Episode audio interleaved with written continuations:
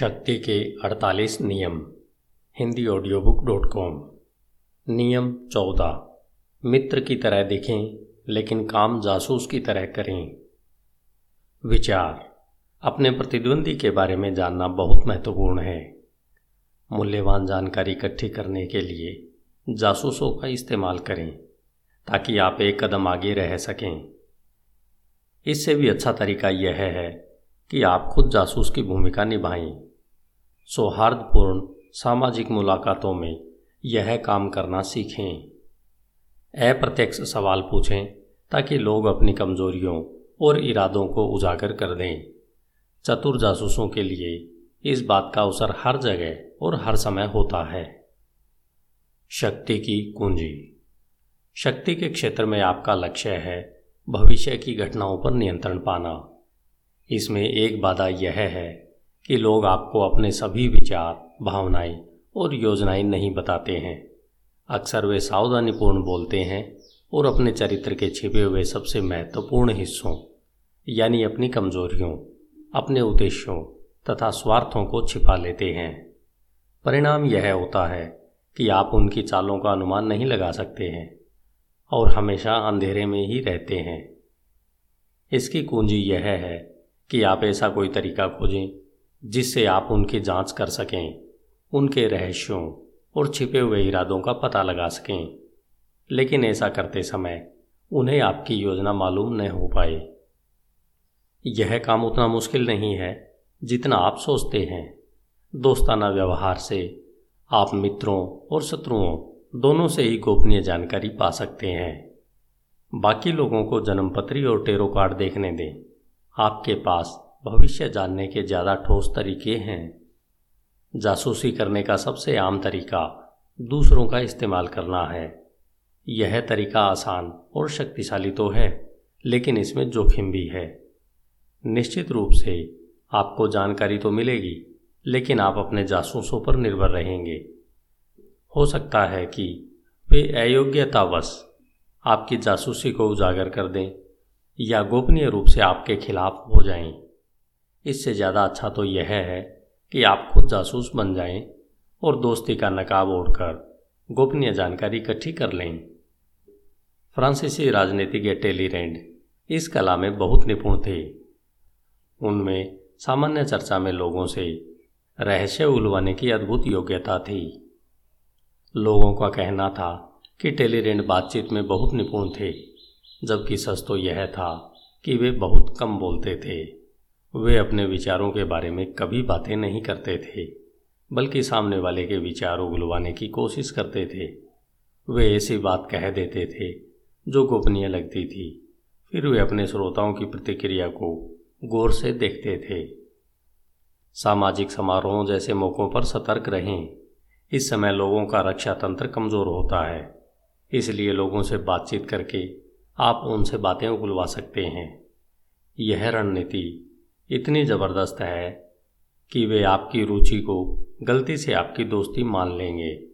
इस तरह आपको न सिर्फ़ सामने वाले के भेद मालूम चलेंगे, बल्कि आप उन्हें अपना समर्थक भी बना लेंगे। बहरहाल, आपको इस रणनीति का प्रयोग सावधानी से करना चाहिए। अगर लोगों को यह शक हो जाए कि आप बातचीत के बहाने उनके भेद उगलवा रहे हैं तो वे आपसे कतराने लगेंगे। इसलिए मूल्यवान जानकारी पर नहीं बल्कि दोस्ताना बातों पर ज़ोर दें। जानकारी के रत्नों की तलाश को बहुत स्पष्ट न होने दें, वरना आपके सवालों से सामने वाला आपके इरादे भांप लेगा और आपको आपकी मनसाही जानकारी नहीं मिल पाएगी। जासूसी के बारे में ला रोशमुको ने इस चाल की सलाह दी है। सच्चाई बहुत कम लोगों में होती है और यह अक्सर सबसे चतुर छलावा होती है। दूसरे का विश्वास और रहस्य हासिल करने के लिए इंसान सच्चा बन जाता है। अगर आप किसी के सामने अपने दिल की भावनाएँ उजागर करने का नाटक करते हैं तो इस बात की संभावना बढ़ जाती है कि वह भी आपके सामने अपने रहस्य उगल देगा। अगर आप उसे कोई झूठा रहस्य बताएँगे तो बदले में वह आपको सच्चा रहस्य बता देगा। दार्शनिक आर्थर शापनहार ने एक और चाल का सुझाव दिया है।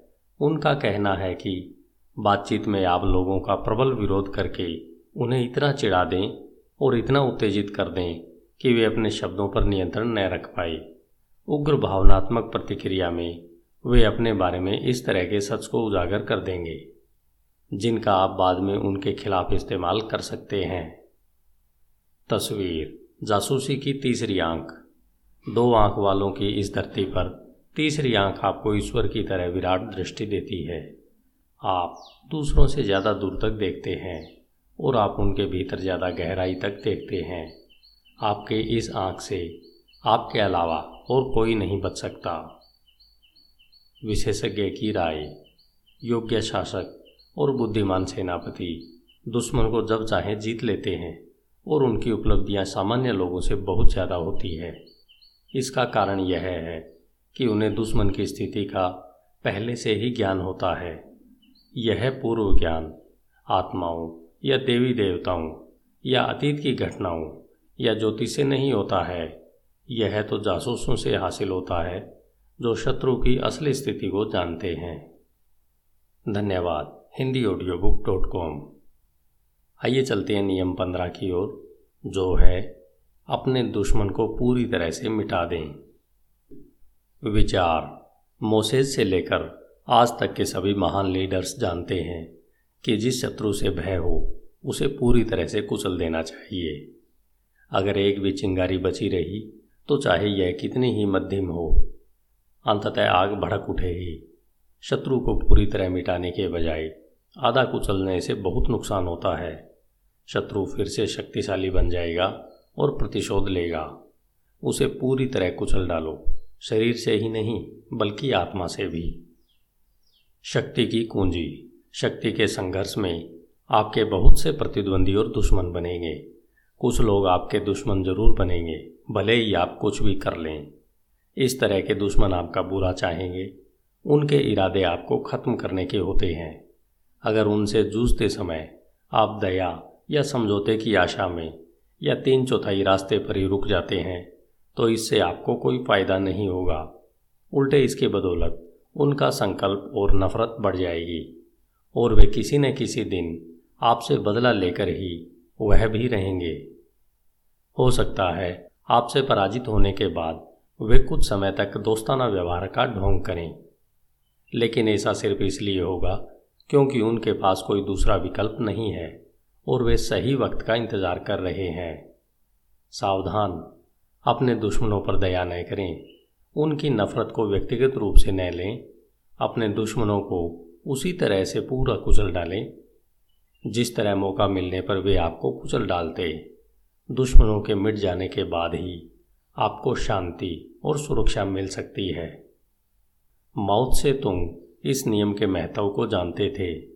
1934 में साम्यवादी नेता माउथ से तुंग और उनके लगभग पिछहत्तर हज़ार सैनिक पश्चिमी चीन के वीरान पहाड़ों में छिप गए। वे चांगकाई शेख की विशाल सेना से बचने के लिए वहाँ छिपे थे।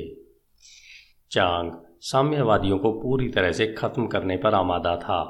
नतीजा यह हुआ कि कुछ साल बाद माओ के सैनिकों की संख्या दस हज़ार से भी कम रह गई। उन्नीस सौ सैंतीस में जब जापान ने चीन पर हमला किया तो चांग ने सोचा कि अब साम्यवादियों की शक्ति क्षीण हो चुकी है, इसलिए उनसे उसे कोई खतरा नहीं है। उसने साम्यवादियों का पीछा छोड़ने और जापानियों पर ध्यान केंद्रित करने का विकल्प चुना, लेकिन यह उसकी भूल थी। दस साल बाद साम्यवादी इतने शक्तिशाली बन गए कि उन्होंने चांग की सेना को पछाड़ दिया। चांग दुश्मन को मिटा देने की बुद्धिमता को भूल गया। माओ नहीं भूले थे। माओ ने चांग का तब तक पीछा किया जब तक कि वह और उसकी पूरी सेना ताइवान के टापू पर नहीं भाग गई। आज तक मुख्य चिन्ह पर चांग के शासन का कोई चिन्ह नहीं है। आधुनिक युद्ध कला का सूत्र है, पूर्ण विजय का लक्ष्य युद्ध के प्रमुख दार्शनिक कार्लवान ने इसे अच्छी तरह से परिभाषित किया है। नेपोलियन के अभियानों का विश्लेषण करते हुए वान ने लिखा है, हमारा दावा है कि दुश्मन की सेनाओं का पूरा विनाश ही हमेशा सबसे प्रमुख लक्ष्य होना चाहिए। बड़ी विजय हासिल करने के बाद आराम करने की या सुस्ताने की कोई चर्चा नहीं होना चाहिए। इसके बजाय लगे रहने, दुश्मन का पीछा करने, उसकी संपत्ति पर कब्जा करने, उसके संसाधनों को नष्ट करने और हर उस चीज़ को ख़त्म करने की ज़रूरत है जिससे दुश्मन को सहायता और राहत मिल सके। इसका कारण यह है कि युद्ध के बाद हमेशा समझौता होता है और दोबारा क्षेत्र में बंटवारा होता है। अगर आप सिर्फ़ आधी अधूरी जीत हासिल करेंगे तो आप युद्ध में जीती लगभग सभी चीज़ें समझौते में हार जाएँगे। समाधान आसान है। अपने दुश्मनों के सामने कोई विकल्प न छोड़ें। उन्हें पूरी तरह मिटा दें। इसके बाद उनका इलाका आपका हो जाएगा, जिस पर आप अपनी मनसाही योजनाएँ लागू कर सकते हैं। शक्ति का लक्ष्य दुश्मनों को पूरी तरह से नियंत्रित करना और अपनी इच्छा का पालन करवाना है। आप आधे रास्ते तक पहुंचकर यह हासिल नहीं कर सकते। अगर दुश्मनों के पास कोई विकल्प नहीं होगा तो उन्हें मजबूरन आपकी बात माननी पड़ेगी। युद्ध के मैदान के अलावा भी इस नियम के कई उपयोग हैं। समझौता वह खतरनाक नाग है, जो आपकी विजय को डस लेगा। इसलिए अपने दुश्मनों को समझौते का, उम्मीद रखने का, रणनीति बनाने का कोई मौका ही न दें। उन्हें मिटा दें और झंझट खत्म करें। यथार्थवादी बने।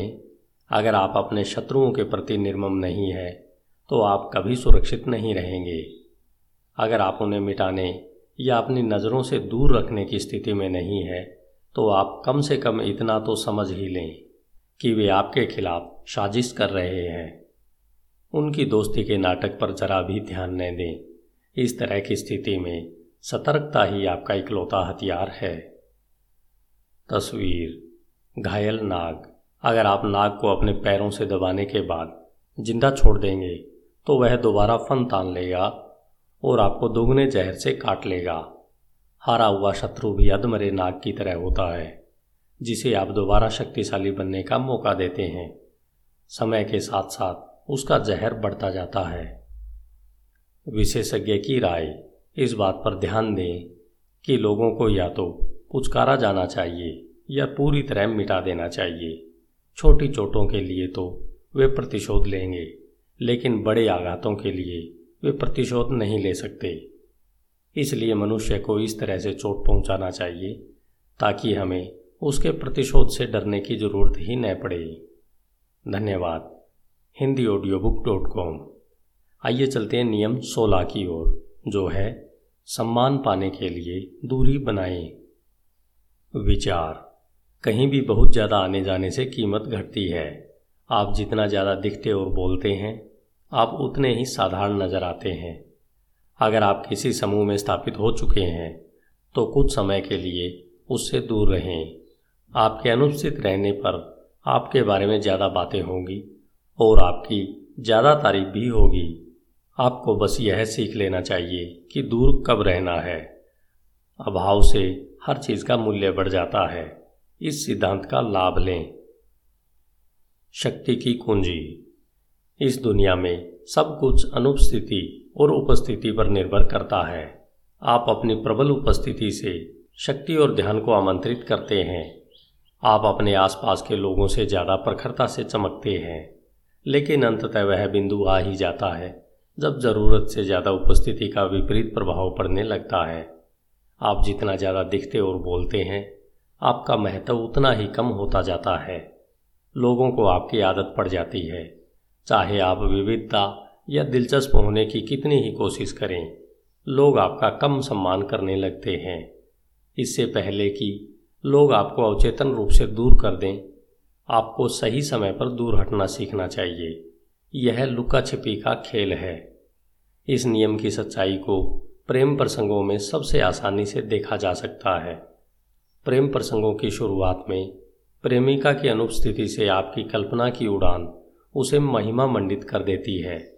लेकिन जब आप उसके बहुत करीब रहने लगते हैं तो यह आबा मंडल धुंधला पड़ने लगता है, क्योंकि अब आपकी कल्पना को उड़ने की जगह ही नहीं मिलती है। इस स्थिति में प्रेमिका भी सामान्य लगने लगती है, इसलिए आप उसकी उपस्थिति को ज़्यादा महत्व नहीं देते हैं। इसे रोकने के लिए आपको चाहिए कि आप सामने वाले से दूर हट जाएँ। अगर उन्हें इस बात की आशंका रहेगी कि आप हमेशा के लिए उनसे दूर जा सकते हैं तो वे आपका सम्मान करने के लिए मजबूर हो जाएँगे। नेपोलियन उपस्थिति और अनुपस्थिति के नियम को अच्छी तरह पहचानते थे। उन्होंने कहा था, अगर मैं अक्सर थिएटर में दिखने लगूँगा तो लोग मेरी तरफ़ ध्यान देना बंद कर देंगे। आज तस्वीरों की बाढ़ के कारण दुनिया में उपस्थिति बढ़ गई है। इसलिए दूर हटने का यह खेल ज़्यादा प्रभावशाली बन गया है। हम यह नहीं जानते हैं कि कब पीछे हटा जाए और हमारी कोई भी चीज़ निजी नहीं रह पाती है। इसलिए हम उन लोगों का सम्मान करते हैं जो अपनी मर्ज़ी से गायब होने में माहिर होते हैं। कब गायब होना है?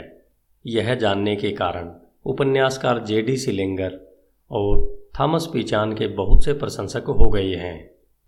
इस नियम का एक और रोज़मर्रा का उदाहरण है, जो इसकी सच्चाई को और भी स्पष्टता से बताता है।